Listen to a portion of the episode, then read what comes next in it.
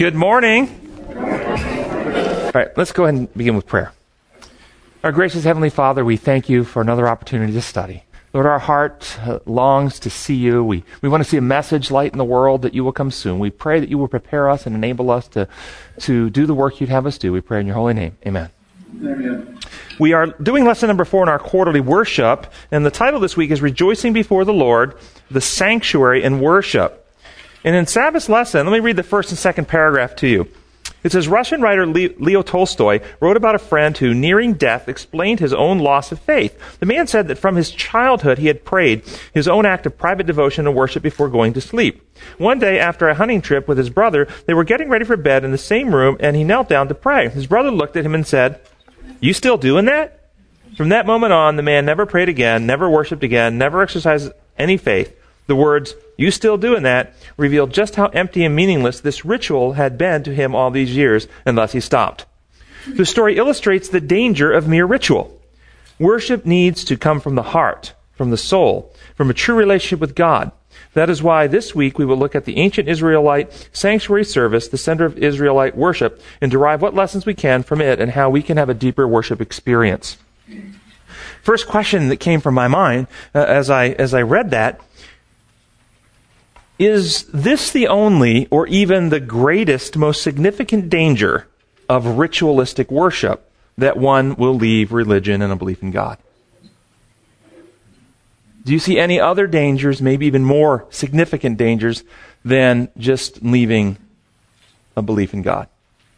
Yes? That you'll make the ritual your God. That you'll make the ritual your God, which will then lead to, yes, uh, what kind of consequences might that lead to? Wrong picture of God. Wrong picture of God, which leads to, I mean, think historically. Have there been in history people who got caught up in ritualistic religion?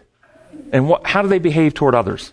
They can become rebellious. What happens if somebody doesn't practice your rituals? Mean, vindictive, persecute them. Or force them to. Yeah, isn't that what happens with ritualistic religion? Often, you people who don't practice your rituals that must be subjected to them or coerced or pressured. So, rather than leaving a belief in God and becoming a tolerant agnostic, how about becoming an intolerant re- religious person who will force your beliefs on other people? That seems to be worse to me. What do you think? 9/11 was a response to us desecrating their religion. Yeah. So, so, so they put forth. Yeah. Um, and how about can, which is worse? To reject the idea of God or to adhere to a ritualistic system in which one loses the ability to think, reason, and make informed choices without someone else telling you what to think? Which is worse? And then what example is that to the world around you? Yeah, or, or maybe let me ask this way: Which is most most likely to undermine development of character? Which is most likely to undermine development of character and godliness? the rejection of a ritualistic God or the worship of a ritualistic God? Which is more likely to damage the mind and undermine the character? Worship. The worship of a ritualistic God. So when they say that this guy rejected this ritualistic process, that doesn't necessarily mean to me he moved away from God. He might have moved closer to God. He might have opened his mind up and actually started to think. What's our class called? Come, let us reason together. He might have actually started looking for evidences Thoughts? Yes. Why do we have a ritualistic God? What, what makes us, drives us to form a ritual? I think we need to look at that because without looking at that, we don't really, we can, we can criticize ritual and we can criticize the whatever side. But if you don't understand why that takes place, we are in no better condition or situation to make any difference or improvement. And I think we're going to try to explore and uncover that as we go through at least one element of why rituals came. But you asked two questions. One is, why do we have a ritualistic God? Do we in reality have a ritualistic God, the true God? Uh, no. No, I don't think we do. But many people do worship a ritualistic God. So where does that ritualistic God originate? And this ritual. Yeah, and so why, and their question, why do people need to have a ritualistic God? That's a very, very important and legitimate question. Let's see if we can explore that as we go along. Yes? Yeah, I think it's because God meets us where we are and met people where they were. And if you've been slaves for 400 years, then are you going to just have a reasoning class like this with them?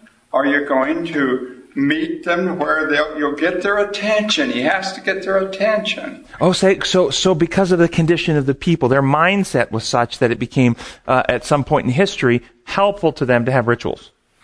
I think so. Okay, let's look at that too as we go through. Um, let's turn, and, and, by the way, there's a couple of nice quotes I put in the notes. I'm not going to read those quotes because there's so much in each day of the week this week. I'm trying to get, I'm going to try to get through all the days of the week this week. okay? all right, so I'm not going to read those, those two quotes. They're in the notes for those who might want to look at them. Sunday's lesson. It asks us to read Exodus 25, 1 through 9. We're, we're not going to read that. You can look in your scripture if you want to see it, but basically it says, that uh, they're instructed to bring free will offerings for the construction of the tabernacle is what's being, is what's being described in this, in this process, Exodus 25, 1 through 9. So the question, what was the purpose of the sanctuary? Learning tool. A learning tool. I like that. The lesson in Sunday's lesson says, quote, build me a sanctuary that I may dwell among them. That I may dwell among them. That's the lesson is suggesting that its purpose was so that God could dwell among his people. Yes. But also, the sanctuary was an illustration of God's plan for saving His creation, His people. No question about it. And we're going to explore some more, pull, pull some of those elements out as we go. Uh, I, I like very much what you guys are saying. Let's, let's, let's explore a moment this idea of that I may dwell among them. Let's explore that for a moment. Why was the sanctuary needed for that purpose? They were used to having gods they could see, and God was invisible to them, and I think it was hard for them to believe in an invisible God. Did, did God need a building? No. No, but they did. Why? Well, God, if they, if they could see God when He spoke to them, it would kill them. So he, but he at that time was speaking to them literally. Uh, to lead them. He was speaking to Moses and all the others. So, what might this building help them with? It, it seems to me that what God does is He illustrates and He demonstrates over and over and over again. And the sanctuary seemed to be a demonstration of something, an illustration of something. And He says, uh, make, make me a sanctuary that I might dwell among them. And over and over again in Scripture, it talks about us being the sanctuary. So he's, he's I mean, he's pretty much coming out and saying, "You're the sanctuary. I want to dwell with you." Um, seems pretty clear to me, but we kind of get lost in, in, in some of the, the rituals and we forget that. So, what prevents him from dwelling amongst his people? What's the obstacle in the way from him dwelling amongst his people? The hardness of people's hearts. Sin, I heard over here. Hardness of people's hearts over here. If we were to build a tent today with all the specifications listed in Scripture, would God dwell in the tent? He dwells in the church. Do you know there are plans in Jerusalem to build not a tent, but another temple according to biblical specifications? Right now, they're already already done. They've already they've already laid out the materials and collected the gold and all the stuff necessary for its building, um, with the expectation that God will come dwell there. Was God's was it God's original plan that he would call the people of Israel out of Egypt and have them build a tent for him to dwell in? It was his original plan to have us in a, uh, a garden. After okay, after sin, after sin was his plan with Abraham's descendants when he called Abraham uh, that that uh, they would call them out of Egypt and build a tent. Wasn't it supposed to be just a short trip, and they were going to make it to Canaan? And yes, the 40 years wasn't supposed to happen, but the stop at Sinai was. Yes. It seems like we are both visual and experiential people. And if we don't have visual and experiences that are uplifting, we choose visual and experiential things that lead us a different direction. Okay. And so he is providing what we needed at the time. Well, listen to this. This is I like what you're saying. He's, I, I, exactly. He's providing what we needed at the time. Is the question: is why did they need it? But listen out of Patriarch, uh, Patriarch's Prophets, page 364. It says, "If man had kept the law of God as given to Adam after his fall, preserved by Noah and observed by Abraham, there would have been no necessity for the ordinance of circumcision." And if the descendants of Abraham had kept the covenant of which circumcision was a sign, they would never have been seduced into idolatry, nor would it have been necessary for them to suffer a long bondage in Egypt. They would have kept God's law in mind, and there would have been no necessity for it to be proclaimed from Sinai or engraved upon the tablets of stone. And had the people practiced the principles of the Ten Commandments, there would have been no need of the additional directions given to Moses. What were those additional directions? The entire sanctuary service and all its ceremonies. Yeah. So it sounds to me, God, as you, several of you have said, He is starting and the people aren't responding. He gives more, the people aren't responding. He gives more, the people aren't responding. He's just stepping down, stepping down, stepping down, lower and lower and lower to try to reach the people at some level where they will engage the process. In Exodus chapter 20, five verses before our instructions on building the sanctuary, Moses, the people say after God thunders a sign that the people request something. What was their request? Don't let God speak directly to us. This is it. Moses, don't let God talk to us. Yeah. Let God talk to you, and then you talk to us. And what's that telling? Now, remember, the sanctuary, God wants to dwell with his people. How was God talking to Moses at this time? Face to face as a man speaks to a friend. So God's intention is to talk to his people. Face. How did he talk to Abraham hundreds of years before? Face to face. Face to face.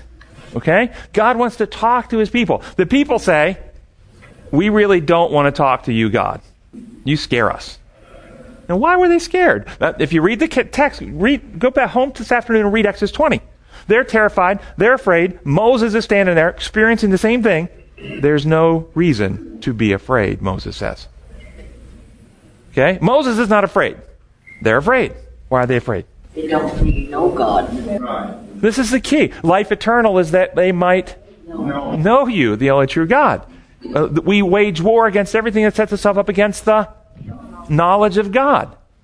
S- Satan lies primarily about God because he knows if we hold to those lies, we're afraid of God. And we'll do like the children of Israel.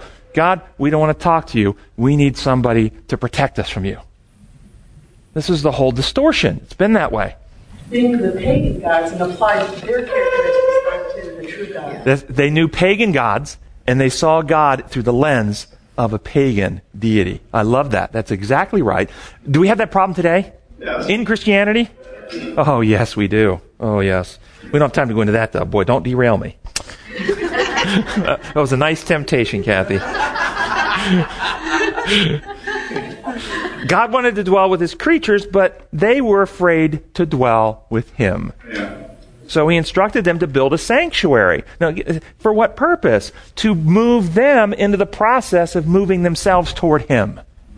See, they're going to have to be active. They're going to have to bring stuff. They're going to have to build. They're going to have to give from their heart. They are now moving themselves towards God. So the sanctuary building becomes a process to bring them into the process of, of moving themselves towards God. Because they were afraid of Him. Yeah. So what about today? What does God want in relationship to us today? Communion. Does He want to talk to us?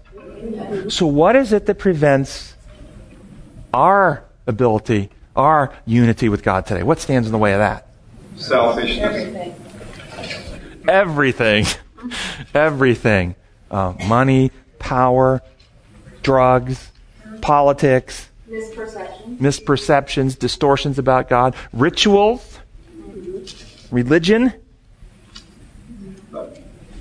I was walking for an hour this morning and praying for an hour, and he was just as close to me there as he is here. Sure. He wants to walk with us in the Adam and Eve, the cool of the day, right? That is prayer. Yeah. That's what prayer is. Yes. So back to the sanctuary then. Let's go back to the sanctuary. Is the Old Testament sanctuary temple a reality or an illustration of something larger and more significant? Pretty straightforward. What did it represent? Somebody already said unity with, um, you know, the, the, the, the believer, the spirit temple represents that. Anything else? Everything represented Christ. Christ, of course, it represents Christ. Uh, destroy this temple, and I will raise it up in three days. It represents Christ, of course. What else? How about the church? It represents the process God has in mind for us to go from outside where we are to having it in our, the innermost part of ourselves. From being estranged from God to being at one with God. The, the whole unification, bringing all things under one head, even Jesus Christ. So the universal reconciliation of all intelligent beings back into harmony and oneness with God represented in the sanctuary. And of course the church.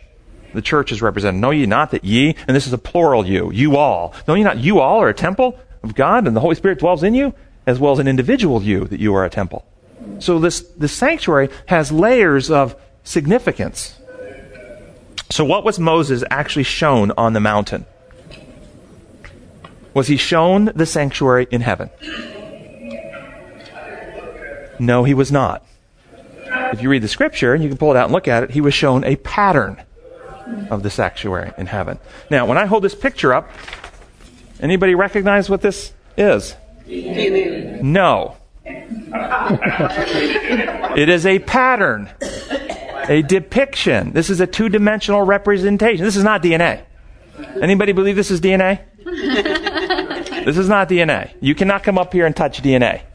That's not it. This is a representation, a pattern of DNA. Now, if we take, this is a two dimensional pattern, two dimensions. If we take this two dimensional pattern of DNA and we go out and buy three dimensional beads and rods and we construct a three dimensional structure built exactly on this pattern, do we now have DNA? No. Do we even have an exact representation of DNA? Do we have anything that even approximates what DNA is in substance, in function, in form? No. All we have is an illustration teaching us some basic points about DNA. Now, would you want your doctor to make decisions based on a concrete application of this pattern? Yes or no? No. No, this would be foolish. This is just a, it's an object lesson. It's a it's an illustration to try to get our minds around the concepts, but this is not how we should think of DNA in a concrete way. But it's a pattern of something that is really there. It is a pattern of something that's really there, but but the reality is so much different from this rods and beads. Yeah, but if he was to make the temple after the pattern of heaven, Remember what it is. It's just like this. If I, I wish I'd have brought some rods and beads and held up here, but you guys' imagination can get what this would look like if I had some rods and beads. Okay? How close to DNA would those rods and beads be?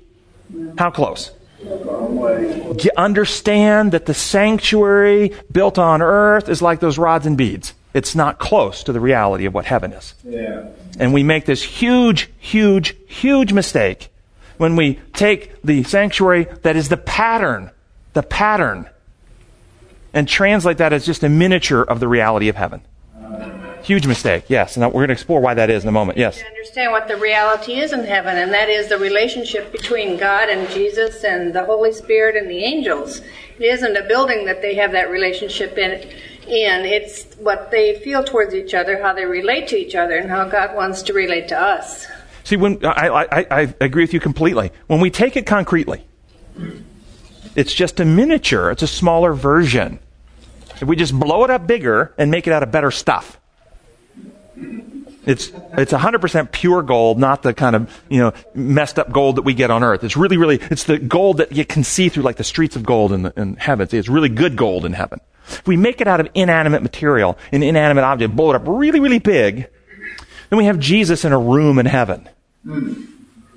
For, for, for 2,000 years, he's been in one room, kind of isolated there, with a lot of smoke and incense kind of blowing up. And a whole bunch of books. And a, and a whole bunch of books. Do we have a problem with somebody getting uncomfortable with this? Or are you understanding that this is to represent something? Not, this, this is a very holy topic, guys.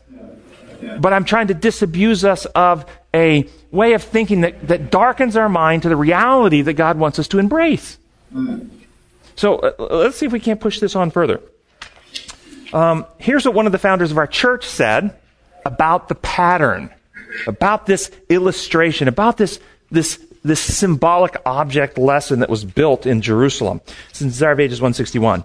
In the cleansing of the temple, Jesus was announcing his mission as Messiah and entering upon his work.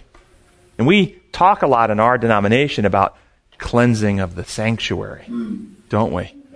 Cleansing of the temple. He's announcing that that temple, erected for the abode of the divine presence, was designed to be an object lesson for Israel and the world. What's an object lesson?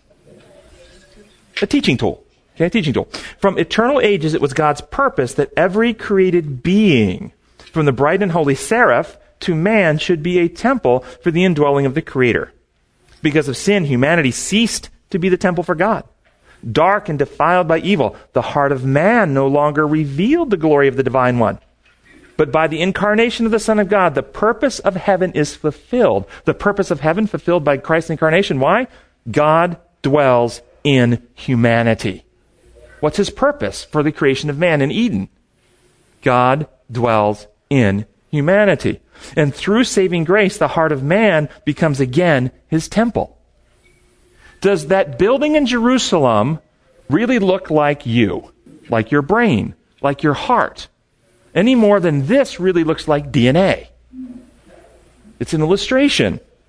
God designed that the temple at Jerusalem should be a continual witness to the high destiny open to every soul. But the Jews had not understood the significance of the building they regarded with such pride. They did not yield themselves as holy temples for the divine spirit. The courts of the temple at Jerusalem, filled with the tumult of unholy traffic, represent all too truly the temple of the heart, defiled by the presence of sensual passion and unholy thoughts.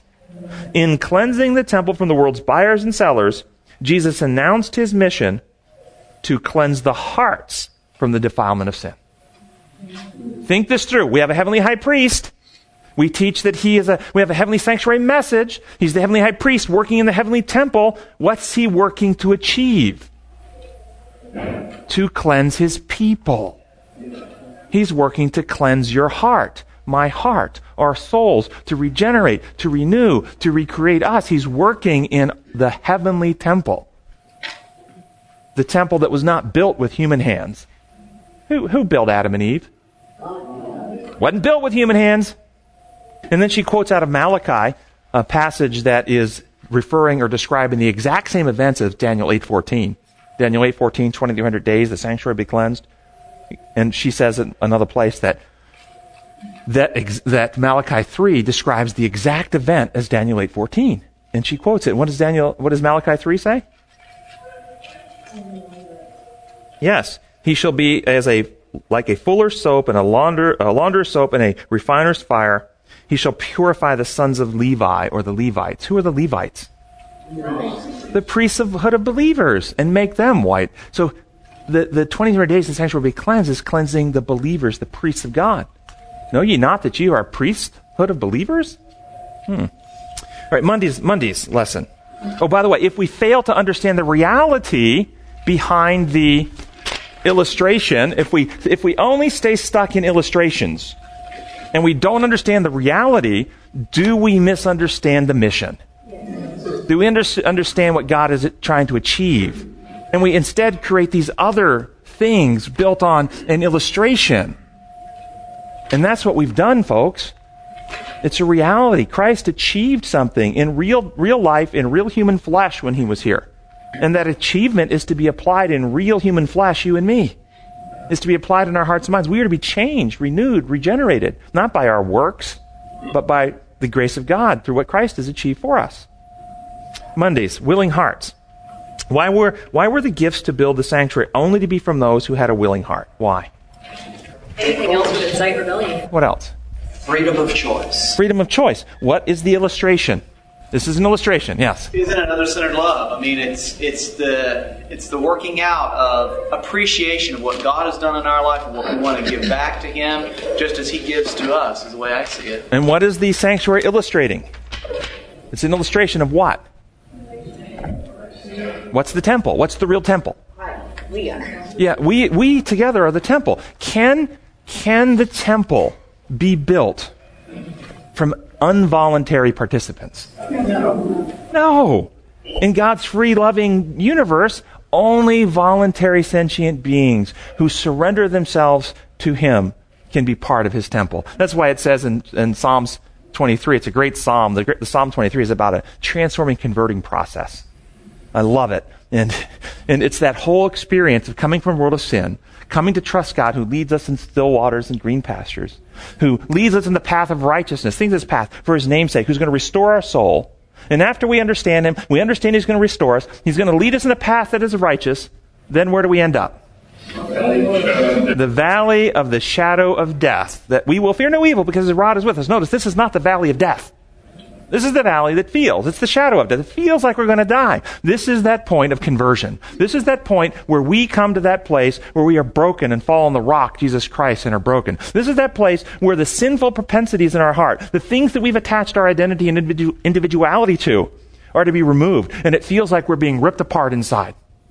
We are dying to self. This is that valley the valley of the shadow of death. But what happens is we come to Christ, we recognize His goodness, we recognize His greatness, we recognize He's going to lead us in the righteous path, and then He takes us as He's leading us in this path of righteousness. Difficulties start happening, we start becoming emotionally uncomfortable, and we turn back.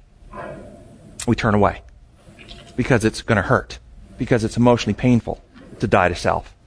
And we, and some people will cycle like a, like a, a roller coaster up and down, up and down in this relationship. And they keep praying, Lord, change me. And he keeps leading them back to this place and it becomes uncomfortable and they turn away. And we go through the valley of the shadow of death. We will fear no evil. He prepares a table before us. A table of what? A table of spiritual nurturance. He anoints our head with the Holy Spirit. Anoints our head with oil. And then as it finishes, we will dwell where? In the house of the Lord forever. Don't you know you're a spiritual house built into the Lord? Or in Revelation chapter 3, it says that those who are saved will be a pillar in the temple of God. Never will they leave it. You mean I'm going to be trapped in a building in heaven for all eternity? No. We are building blocks. We are, we are living stones, as Peter says, built into the house of the Lord. And this is what God is trying to do to hone, shape, transform us so that we can be brought back into the fellowship and unity of heavenly beings. It's really exciting. So it has to be willing, it can't be done any other way. Um, so, what does God want to accomplish when we surrender ourselves to Him? When we come to Him, we realize He trusts us, we surrender our hearts to Him. Isn't He wanting to cleanse our hearts and minds, to renew us in righteousness, to create Christ like character within us. Isn't that his goal for us? So let me read you a couple quotes. This is out of uh, the Gospel Herald, March 1, 1901. Christ was to suffer in our behalf, standing at the head of the humanity as representative of the race. He was to work out the character. Oh, and by the way, question Can God, by divine edict, speaking like he spoke in Genesis, let there be light, let the earth uh, land come forth. Let the, you know, as he created, can he create character that way? No, no. David's freedom of choice. Recognize that, folks. God cannot, by the use of his power, create character. And so we read Christ, that representative of the divine race, he was to work out the character which every follower of his is to work out through the provision he has made his infinite sacrifice, his life and death on earth. A spotless, this is out of uh, Fundamentals of Christian Education, 87. A spotless character is as precious as the gold of Ophir. Without pure, unsullied virtue, none can ever rise to attain honorable eminence. But noble aspirations and the love of righteousness are not inherited. It's not genetic. We don't inherit a righteous character. Character cannot be bought. It must be formed by stern efforts to resist temptation. And then, Desire Ages 762. The law requires righteousness, a righteous life, a perfect character. This man has not to give. He cannot meet the claims of God's holy law. But Christ, coming to earth as man, lived a holy life and developed a perfect character. These he offers as a free gift to all who will receive them. It's no longer I that live, but Christ lives in me. Now will write my law in your hearts and minds. We get a new heart and right spirit. We get the mind of Christ. This is a gift achieved for us by Christ. So, question Is a Christ like character necessary for salvation? Yes. Must we, in other words, receive the mind of Christ, have the heart renewed, have the law written in the heart and mind? Must we experience the, the working of Christ in the heart to regenerate us in his, in his image? Yes even if we don't know that's what's wooing us. Never heard of Christ. So, native somewhere. That's right. If Christ like character is a requirement for salvation, and you heard Christ like character cannot be bought, why do we say Christ died to purchase our salvation? illustrate God's heart. You ever heard that? Yes. But we can't buy it. Can it? Can, oh, could Christ buy it? What does it mean and what does it not mean? Does it mean that it cost God and Christ dearly for Christ to become human? And in his human brain overcome Satan and develop a perfect human character? Does it mean that, that it cost them dearly for Christ to surrender his personal sacrifices of suffering, humiliation, subordination, diminishment of being, loss of divine abilities that he surrendered? Was this suffering on Christ's behalf, on, on, on our behalf by Christ? Does it mean that God's government has a sin payment department and Christ shed his blood, so in heaven a blood fine can be paid, collected, recorded, and applied to the legal account of the sinner? No. It doesn't mean that at all. How often is that what's presented? Jesus said the blood is to be applied where? John chapter 6. Unless you eat my flesh and drink my blood, you have no part with me. The blood is symbolic, again, another symbol of the life is in the blood. We ingest the life of Christ. We become partakers of the divine nature, Peter says. Yes. I, I just want to emphasize that when you said it's a perfect character necessary for salvation, that is not an arbitrary imposition of God. That is just reality. That is the only way we can live forever. That's the only thing that will facilitate life. Not because God arbitrarily says you must be perfect to live forever. That's just the way it is. I think what you mean by this is God built life to operate in this way. And only in harmony with his design can life continue to exist. And if you step out of, out of harmony with that, there is no life. And based on his character, based on who he is, based on the reality of God, that is the only way he could design it. That's the only way he could design it, absolutely, yes. As well as it's something that we in and of ourselves cannot force to achieve, that it's only achieved by actually giving up of yourself and saying, God, come in and live through me. And in that relationship, when we stop fighting and attempting to do it ourselves, then he's able to work his wonder and be able to make it possible. So where, I agree with you completely. So where is our heavenly high priest ministering? In our hearts to draw us into that one. Yes, that's where he's ministering here. Who, when, when we read things about the, the high priest is pleading in our behalf in heaven, who do you think he's pleading to? You and me. You bet he's pleading to you and me. Do you think the Father needs convincing? Wait, if God is for us, who can be against us? He who did not spare his son, but gave him up, how will he not also with him give us all things? God was in the Son, reconciling the world to himself. For God so loved the world that he gave his only begotten Son. If you've seen me, you've seen the Father. Scripture is very clear. God did not need to be convinced to reach out and save mankind. Right. Right. He's not pleading to God to save us. But we also read in Zechariah chapter 3 that as a representation of the human race, the high priest, uh, Satan is there to accuse him. There's an accuser. And there's a someone there defending, not defending to God, Right. but Satan accuses. Have you ever had the experience of blowing it? Am I the only one? Yes, I am, Russell. Thank you. Thank you, Russell. Okay? And then after you've blown it, have you ever had that experience where you, I don't want to say it's a voice, but the, the thoughts of your mistake begin to hit upon your heart? And you begin to feel low. And you begin to feel worthless. And you begin to feel unworthy. And you begin to feel that you're, it's useless. Your cause is useless. Why try? That's the devil Yeah. arguing your sins and the recounting of your sins begin flashing before your mind. This is Zechariah 3. The devil is recounting your sins for the purpose of discouraging you so you turn away from Christ. And at that time, Christ, your heavenly high priest, is pleading with you to not give up. Don't give up on me. I can save you. I can heal you. I can restore you. I can cleanse you. Don't give up on me. Trust me. I know you blew it. That's okay. The treatment plan isn't done yet. When I'm done, you won't blow it anymore. Let me finish. Don't give up. Think about a patient in a hospital who's infected with some disease of some kind, and they've started the treatment plan, but in the middle of the treatment plan, there's more symptoms. They have higher fever. They cough up some more productive stuff. And somebody's there saying, Look, you're getting worse.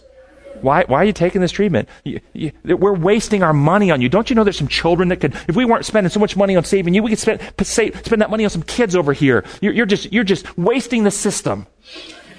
The doctor might say, hey, no, no, don't give up. The treatment hasn't had its time to, to work yet. Be patient. Let, continue to work with me. You're going to get well.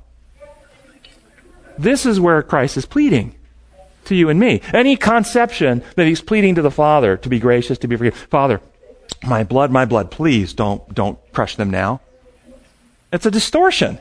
It's a lie. Yes. If you read about the sanctuary with the thought in your mind that that God is ministering to your own mind, and then you think about the bread, and you think about the light, and you think about the incense, and all that ministration of the high priest going around trying to, you know, to make things happen. It's just really neat to think about all that activity. And the high priest doing it. And, and all that activity for me, you know, where God is trying to illuminate my mind, He's trying to feed me, He's trying to enlighten things, He's trying to diffuse His beautiful character through my mind, illuminate things. You know, it's just a neat uh, a neat thought. Yeah, and you see, there's certain things. I'm going to move on. I've got because we're only in Monday. I told you we got Tuesday, Wednesday, Thursday till to go. But I just want to say on this on this part that if you look at this, the, the symbolism, that little structure there, yes, there were certain things only the high priest did. There were certain things the daily priests were doing. And that lets us know that in this process of bringing a healing remedy, of redeeming souls, of bringing a message that sets minds free, you and I have a role to play.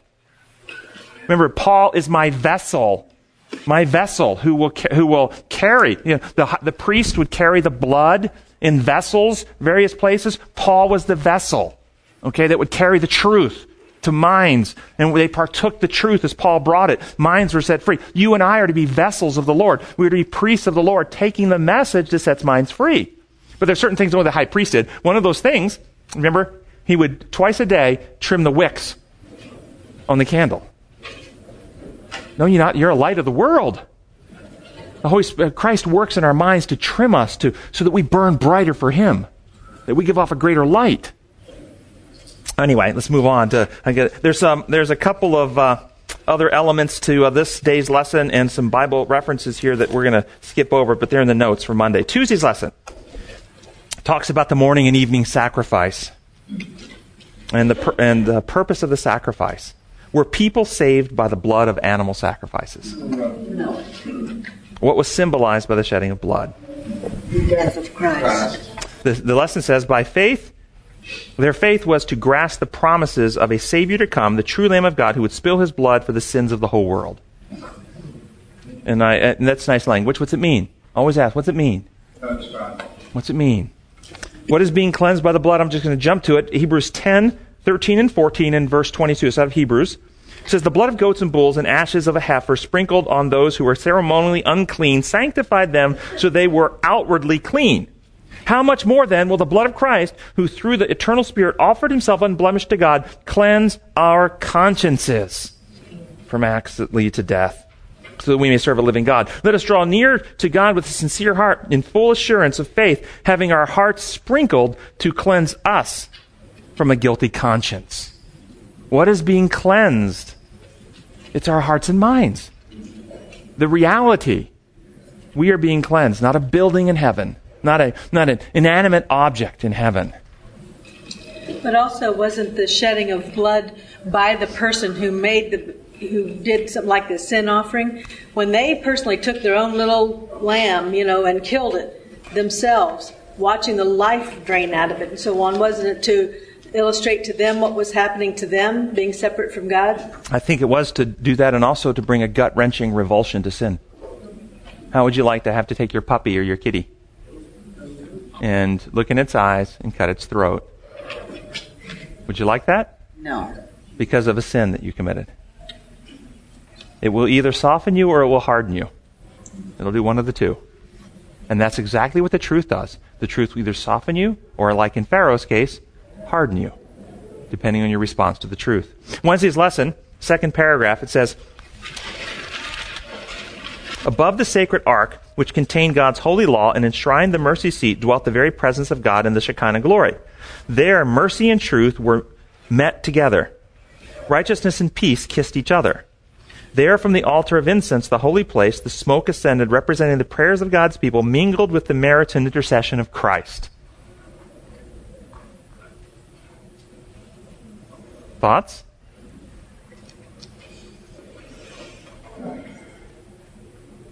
Does that is that very clear to everyone? You understand exactly what that means? Black speech. Black speech, dark speech. Does, I would say, does that, is that very clear to everyone? You see, I, I, I tell you, this, this type of language gets translated from the illustration into a big reality, and we see Christ in heaven standing above an altar, throwing some incense. We pray, it comes to the altar in heaven. Christ throws some incense in, really, he's throwing a little blood or little merits in, and whoop, off our prayers now go to the Father. Question When does the merits of Christ get added to our prayers? Well, if you don't say, in Jesus' name, amen, no merits are added. You put that on, then Jesus throws his merits in, whoop, off to the Father, the prayers go. Is that what's being described here? Yes. You know what is so difficult for Adventists, I think, is that Ellen White speaks like the scriptures do in some places both ways. And when you quote here, the person who wrote this quarterly also can go back and find in the early writings of Ellen White where she was speaking from where she was too. And, you know, you can quote Ellen White both ways. Just like you. That's a whole nother topic that we won't go into today. If you don't understand that, you stand up here and quote her and, and this lady has a quote that says the opposite. Yeah, and that's why that's why in our position and in, in, our class, we always said we don't want to take a little here and take a little there. We want to take them all, and we've taken from time to time in this class some of those very dark speech quotes, and we've gone through point by point and unpack them to see what they mean in the light of the greater landscape of inspiration. And there's no problem with doing that. So uh, we, we don't we don't want to we don't want to leave anything out. So if you have some quote that you think would would take us a different direction, well, let's bring it up and we'll look at it. But we've never found anything that was inconsistent from what we're we're going with. We can always unpack it and show the greater landscape yeah, of Scripture. I'm not worried about you. I am about. I feel so much better now. Thank you. So. So the question, we have it we have something symbolically represented. Our prayers go up, the incense is offered, representing the merits of Christ that are mingled with our prayers. Question is legitimate. When does the merits of Christ get mingled with our prayers? When it's in our hearts. When it's in our hearts, guys. Where? What's the symbol representing? What's the whole sanctuary representing? What? We are a temple. So, in order for the merits of Christ to be in the heart, Christ has to be in the heart. If in order for the merits of Christ to be in our prayers, then our hearts have to have the merits of Christ in them. Amen. It gets mixed in us. He is putting his merits, his character, merits, by the way, means traits of character, gets placed in our hearts. So, Desire of Ages 668. But to pray in Christ's name means much. It means that we are to accept his character, manifest his spirit, and work his works. That's what it means to pray in the name of Jesus. Accept his character, manifest his spirit, and work his works. In other words, when we have no longer I that live, but Christ lives in, and we pray, Christ is ministering at the golden altar of your heart, mixing his merits with your desires, making them acceptable for the Lord. Why? Because our hearts change. We stop praying so much about me. Lord, I really want that car, please. And we start praying, Lord, how can I represent you? How can I help you finish your work? Lord, enable us to do what you would have us do to lighten the world. Lord, these trinkets mean nothing. What means something is people. Help us reach out. Help us take a message to the world. Help open the avenues. Sometimes I pray and remove the obstructions. Haven't you ever prayed that prayer? Remove the obstacles. You know, you ever heard? Uh, you know, um, you know, we've been in, we've been in the way for thirty years. It's like time to get out of the way, okay? Let's move on. I think there is a prayer for yourself that's appropriate, and that is, Lord, show me who I really am. Oh, of course. Give me the courage to face what you show me and, and to turn to you, to give it to you for solution. When you pray that prayer, you should be careful because he really will. no, that's exactly right. No, exactly. These are give me wisdom. We pray for wisdom. James, pray for wisdom. Pray for transformation. Pray, pray for renewal. Pray for enabling. Pray for vision. When the vision fails, when there is no vision, the people fail. Okay. So yeah, listen to this quote. See what you think. Intercession. Intercession. Uh, in, intercession. This is out of Upward Look, page twenty. God's people, rescued from the fire by Jesus Christ, have a sense of their sin, feel humbled and ashamed. They see, uh, God sees and recognizes their repentance and notes their sorrow for sin, which they cannot remove or cancel themselves. But as they pray, their prayers are heard, and this is the reason that Satan stands to resist Christ. Why is Satan resisting Christ? Because our prayers are being heard. Listen to this. Because he, because Christ hears their prayers. Christ makes intercession for the saints according to the will of God. He regenerates the sinner and pardon is written off against their name. What's his intercession? I'll read it again. Generation. Christ makes intercession for the saints according to the will of God. He regenerates the sinner. What's the will of God? To regenerate the sinner. I mean, that we be healed. Notice the intercession according to the will of God. He's not interceding with God as is paganly presented. He's doing the will of God, interceding with us to regenerate us. I love that quote. Thursday's lesson. Boy, we're really moving now. We're flying now, aren't we? like, put on your seatbelt. Thursday's lesson. First paragraph. A substantial part of the books of Exodus, Leviticus, and Numbers center on the sanctuary service, its construction, its services, the sacrifices and offerings presented there, and the ministration of the priests. It was a very sacred and holy place. After all, it was not only the place where God Himself dwelt, it was the place where Israel came to be forgiven and cleansed of sin. It was the place where Israel learned and experienced the gospel. Thoughts about that paragraph? How do you hear it? How do you break it down? How do you reason through it? True or false? True or false in that paragraph? Truth or, or falsehood or distortion or misunderstanding? What's misunderstood in the paragraph, if there is anything? The sanctuary is the only place that we can worship and get forgiveness. It does away with just communicating with God personally. Okay, she said it's distorted to say the sanctuary is the only place where we can uh, uh, worship with God and get forgiveness. It does away with the personal communion with God. Does Uh, that yes, say we or does that say the children of Israel? the children of Israel. Okay, so the children of Israel probably couldn't even read. They had no books. And so what else did, how else could God teach them but by uh, showing them? Okay, so is it true? But that's not the same of today. Is it true? Here's the here's the sentence. It was the place where Israel came to be forgiven and cleansed of sin. True or false? True. To, No. to, It, to it, understand. it was a place where their minds came to understand and be forgiven. It certainly, it certainly was a place where they, they could learn about it. That's true. What, but could, what, how about this? It was the place where they came to be forgiven of God.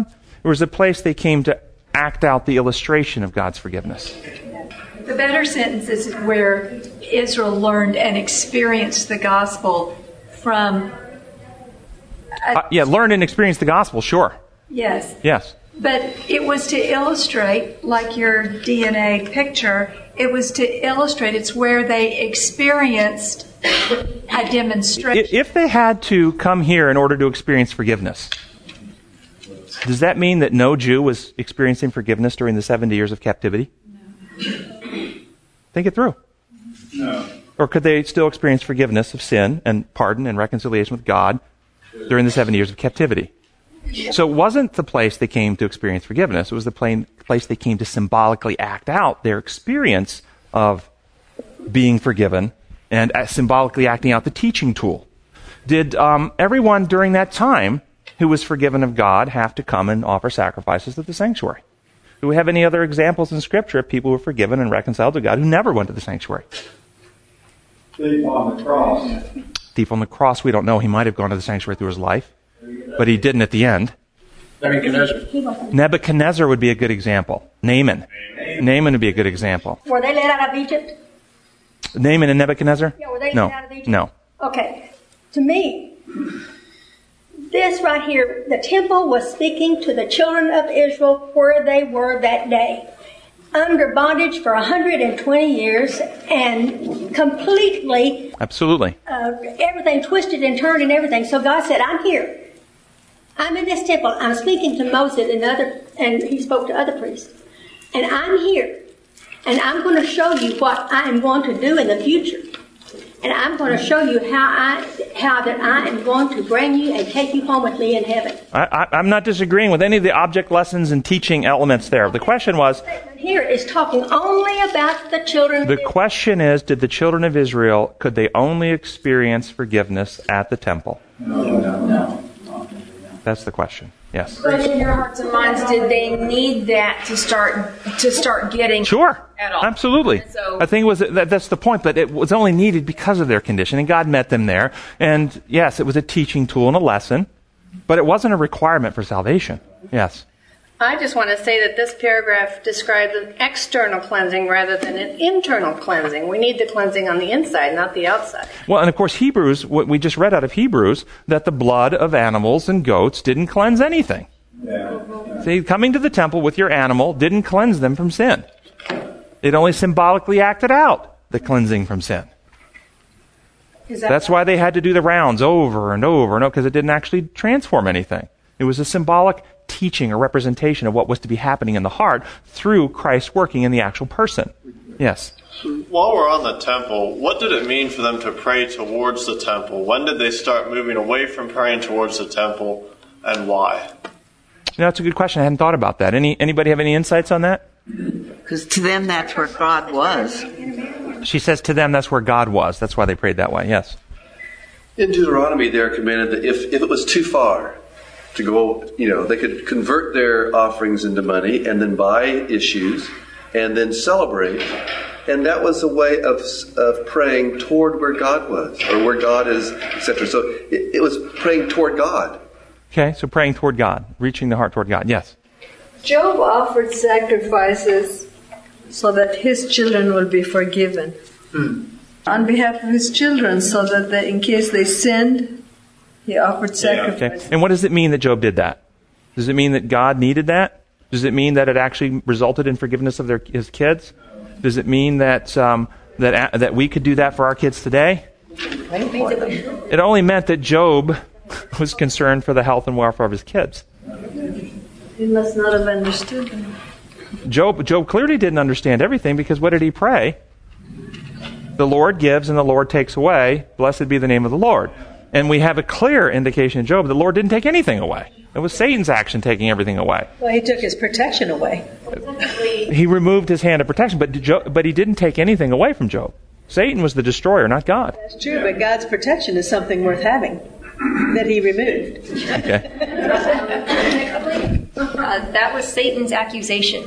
That doesn't necessarily mean it was accurate. hmm Um, you know, generally speaking, if we hear something that's, you know, Satan says this, why are we believing this particular one? Yeah. Satan's the father of lies. I don't think Job had a special hedge of protection. I think that was Satan's accusation to God. Now, whether that was a hedge of protection or not, we don't know, but there was freedom exercised there on Satan's part after that. So, yeah. The priest could have gone into the tent, killed the lamb, and still not be forgiven. Fact, the priest did kill the Lamb of God who takes away the sins of the world. And Christ said, Father, forgive them. They know, no, they know not what they do. So God, in his heart, extends forgiveness. He is forgiving toward them, but they still were not forgiven because they never opened their heart to receive it. So you're right. Yeah, you can kill the lamb and not be forgiven. All of this, whether we are praying or worshiping the temple or whatever, is things that we need to experience God. And whether we are praying toward Jerusalem or raising our hands or, or kneel, bowing our knees, you know, this is all things that we need to experience God. Right, right. You know, And so I, I agree with you completely. And I think these are all helpful tools. if I'm in North America and I'm raising my hands to God, and some guys in Australia raising his hands to God, we're not praying in opposite directions.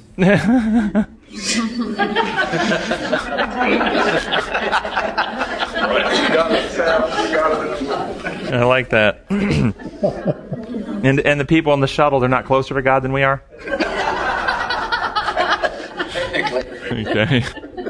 Okay. Um, so, what would you say are the core take-home teaching points of the sanctuary? God is with us. God wants to heal us. God is with us. God wants to heal us. We're the sanctuary. We're the sanctuary. Christ works where? In our hearts. Yeah. And now, what would you say is if somebody is studying the sanctuary and they said to you, Do you have any key points that would help me understand all this symbolic stuff? What would you say the, you know how in, uh, when, uh, in um, decryption they have a, a, a, code key that decrypts the, the message? What would you say the code key that decrypts the sanctuary message is? Christ. Christ. Exactly. It's, and if you want a reference for that, Christ Object Lessons, page 133 says, The gospel is the key that unlocks the mysteries of the sanctuary. Okay, with the Jewish economy. The gospel is the key. And, and, and when you get that in mind, you'll get your orientation right. You ever look through the binoculars from the right end? And then you turn the binoculars around and look through them from the wrong end? Okay? When you look at the sanctuary from the wrong end, things become much more difficult to understand and see. And the wrong end is this way. We study the sanctuary from the Old Testament scriptures. We build a theology based on understanding the Old Testament scriptures, and then we plug Christ into that. The right end is we study Jesus Christ and what he achieved here on earth. And we understand what he taught and what he achieved. Then we go back, the gospel is the key. And we reevaluate the teaching of the sanctuary through the lens of Jesus Christ. He's the lens that we see truth through. And then things come into focus. Gracious Heavenly Father, we thank you so much that you did send Jesus Christ for multiple reasons. Uh, included amongst them is to help us see you, to be the lens through which we can, can understand the truth of your, your kingdom, to know the truth of your character. Uh, send your Holy Spirit now to take all that Christ has achieved, the perfection of, of character that he worked out, uh, rebuild our, our hearts and minds to be like you. Write your law on the, on the tablets of our heart. May we love you and love others more than we love ourselves. And may you enable us and empower us to have discernment and wisdom to, to, to filter out the errors and hold to that which is true and, and enable us to tell others. Lord, we want this message to go around the world. We want people to break free. And we want the, the world to be lightened so that you can come and we can be out of this world of sin. We pray in your holy name. Amen.